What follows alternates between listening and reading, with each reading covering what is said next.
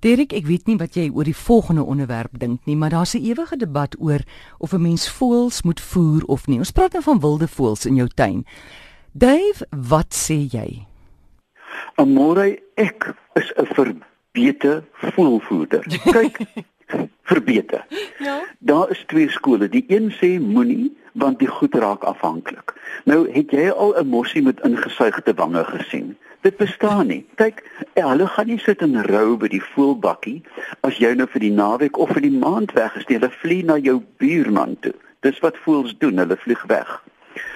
Maar, amore, as jy daarom nou die grootste vreugde op aarde wil hê, dan begin jy voels voer. Nou op klassieke maniere met 'n voedertjie by 'n watertjie. Maar weet jy wat doen ek? Ek het 'n groot ruigte voor my kombuisvenster wat ek daar laat groei en dit bestaan uit 'n um, wilde dagga. Nou voer ek binne in daai boom En ek staan in skottelgoed was en ek het hierdie fabelagtige spel voor my venster van voeltjies wat beklei oor kos en lekker eet en so aan. Maar ons moet net 'n paar goed in gedagte hou dat 'n tuin bestaan uit, uit is 'n habitat, net. Met woorde 'n habitat is 'n blyplek vir voëls en vir jou slakke en jou kat uh, Karel en so aan. Maar binne in hierdie habitat is daar nisse Nou, daar's 'n voedingsnis daar waar hulle eet. Daar is 'n broeinis daar waar hulle nes maak en dan ook 'n skuilnis daar waar die haai daar so blerts op jou kar in die aande, jy verstaan. Nou, ons praat hier van dorp of stedelike tuine. En natuurlik, hulle bestaan gewoonlik uit oopte. Daar is 'n grasperk of 'n plaveisel. Dan is daar die kroon van bome waar die duwe sit en koer.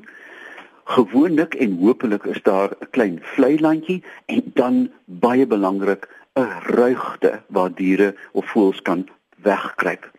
Nou, jong gaan na enige ehm um, troeteldierwinkel en jy sien daar's 18, 20, 30 modelle van voerders. Party lyk na die Gupta se huis, jy weet vier verdiepings met 'n swembad op die derde verdieping.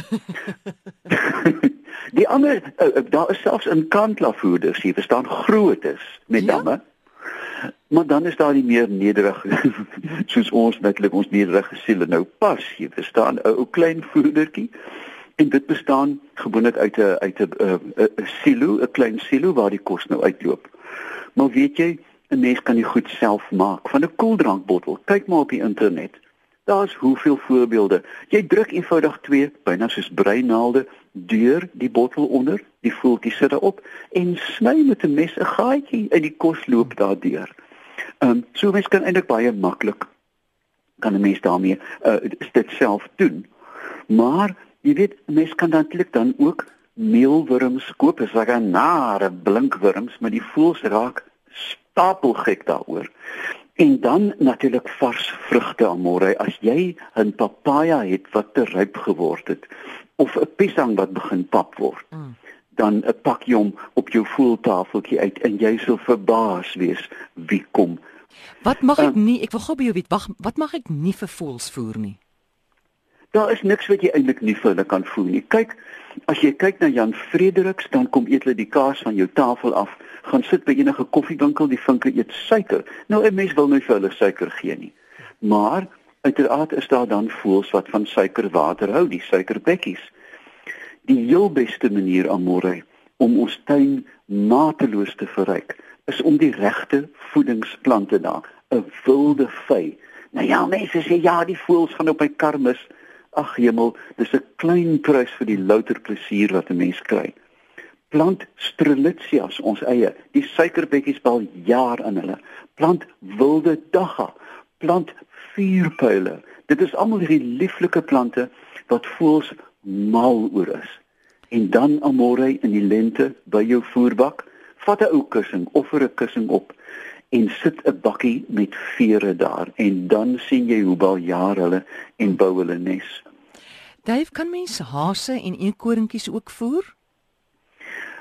'n Môre hase, uh, wilde hase in die veld al te seker. Eekorings is eenvoudig onbeskofte rotte. Hulle hoort nie by ons nie. Ek praat nou van die grys eekoring. Ja. Hulle is afstootlike diere. wat voel se eiers opvreet, ehm um, jou huis se isolasie opeet. Hulle ek kan vir jou resepte gee. Mm. Heerlike eekoring kasserol, ehm um, eekoring op stokkies. en dit was hulle op. En die Amerikaners is mal oor eekoring. Ja. Kyk kyk lekker boutjies hoor. Is dit? Wel, ja. en vir verdere resepte besoek sy Facebookblad. Dit is Dave Peppler.